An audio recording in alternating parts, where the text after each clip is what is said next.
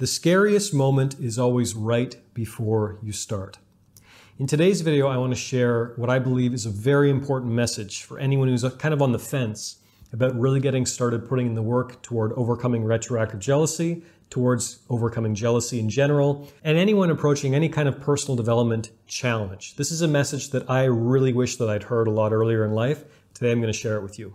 My name is Zachary Stockill, and since 2013, I've helped thousands of men and women from all over the world overcome retroactive jealousy, save their relationships, and enjoy happier, more peaceful lives.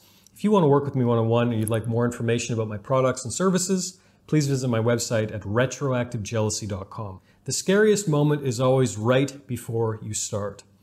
This is a quote from an unlikely source, uh, or at least some of you might think it's a bit of an unlikely source.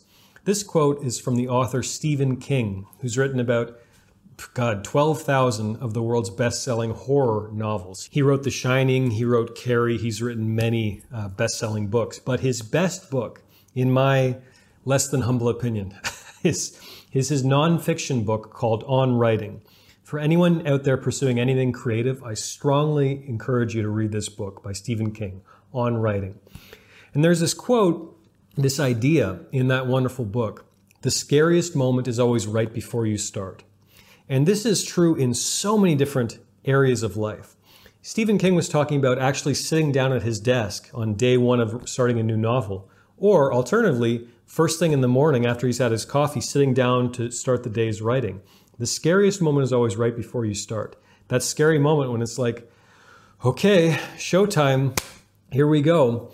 You know, he was writing for decades and he still found this to be consistent that even though he'd been doing this for decades, the scariest moment was always right before he got to work. This was true for me when I was struggling with retroactive jealousy many, many years ago, where I'd be taking the steps that I needed to take, whether it be going to meditation retreats for me personally, or going to a new therapist appointment, which wasn't very helpful, but we'll talk about that some other time, or doing any of the things that I was doing to try to get the ball rolling for overcoming retroactive jealousy. Everything got easier once I actually started, once I actually made that appointment, once I actually started doing that work, once I actually started doing this particular exercise that I found helpful. Whatever it was, the scariest moment was always right before I started. This happened to me today. So earlier today, I recorded a live Q&A session on YouTube.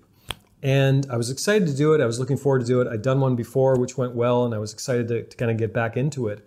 And the scariest moment was right before I hit the let's go live button, before I was actually on the air. It was like, here we go, you know, let's get ready for it. And this experience is certainly not unique to me.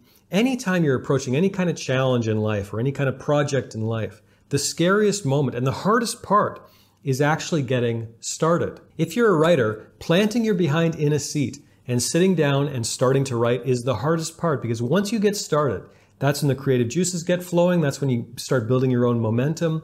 That's when things start happening. Once you're in the flow, just a little bit. But the most important step is taking that first step. And this is certainly true in my experience when it comes to overcoming retroactive jealousy.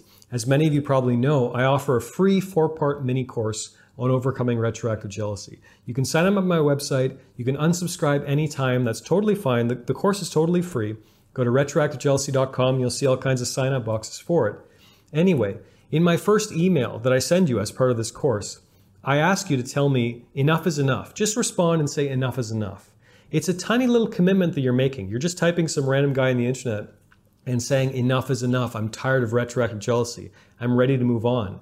But I do this for a deliberate and kind of a sneaky reason because I'm trying to get you to acknowledge, even on a subconscious level, I'm done with this. I'm taking a step even if it's just signing up for some random guy's free mini course, which is nothing. There's no skin in the game for you. Just a free course, that's it. But on some level, I want you to realize that I'm taking a step. I'm taking that first step in many cases. I'm ready to beat this. I'm ready to commit. I'm ready to start putting in the work to beat this, put it behind me for good. I'm taking that first step because everything gets easier once you take that first initial step.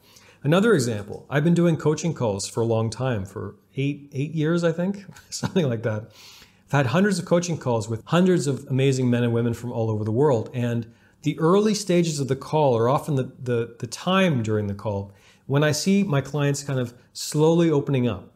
Because often they're talking about issues and they're talking about an issue, retroactive jealousy, which they find enormously shameful. They're embarrassed. They're embarrassed to be talking to me in certain moments. They're embarrassed to finally be talking about this with someone else.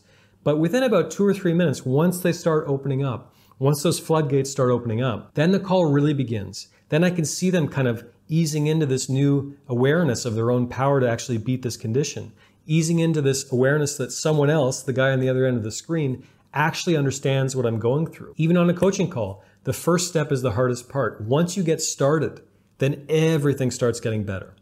So I wanted to share this video to anyone out there who's kind of on the fence about taking any real steps toward, in this case, beating retroactive jealousy. But you can really apply this to many situations in life.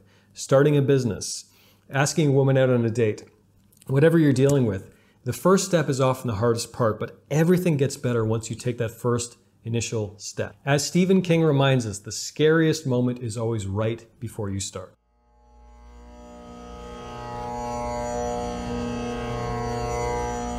Thanks for listening to the Zachary Stockill podcast. If you enjoyed this podcast, please be sure to subscribe and leave a rating and review on Apple Podcasts or your podcast app of choice. To learn more about my work on jealousy, relationships, and more, please check out my YouTube channel at Zachary Stockill. For information about my online courses, books, and coaching service, please visit my website at retroactivejealousy.com.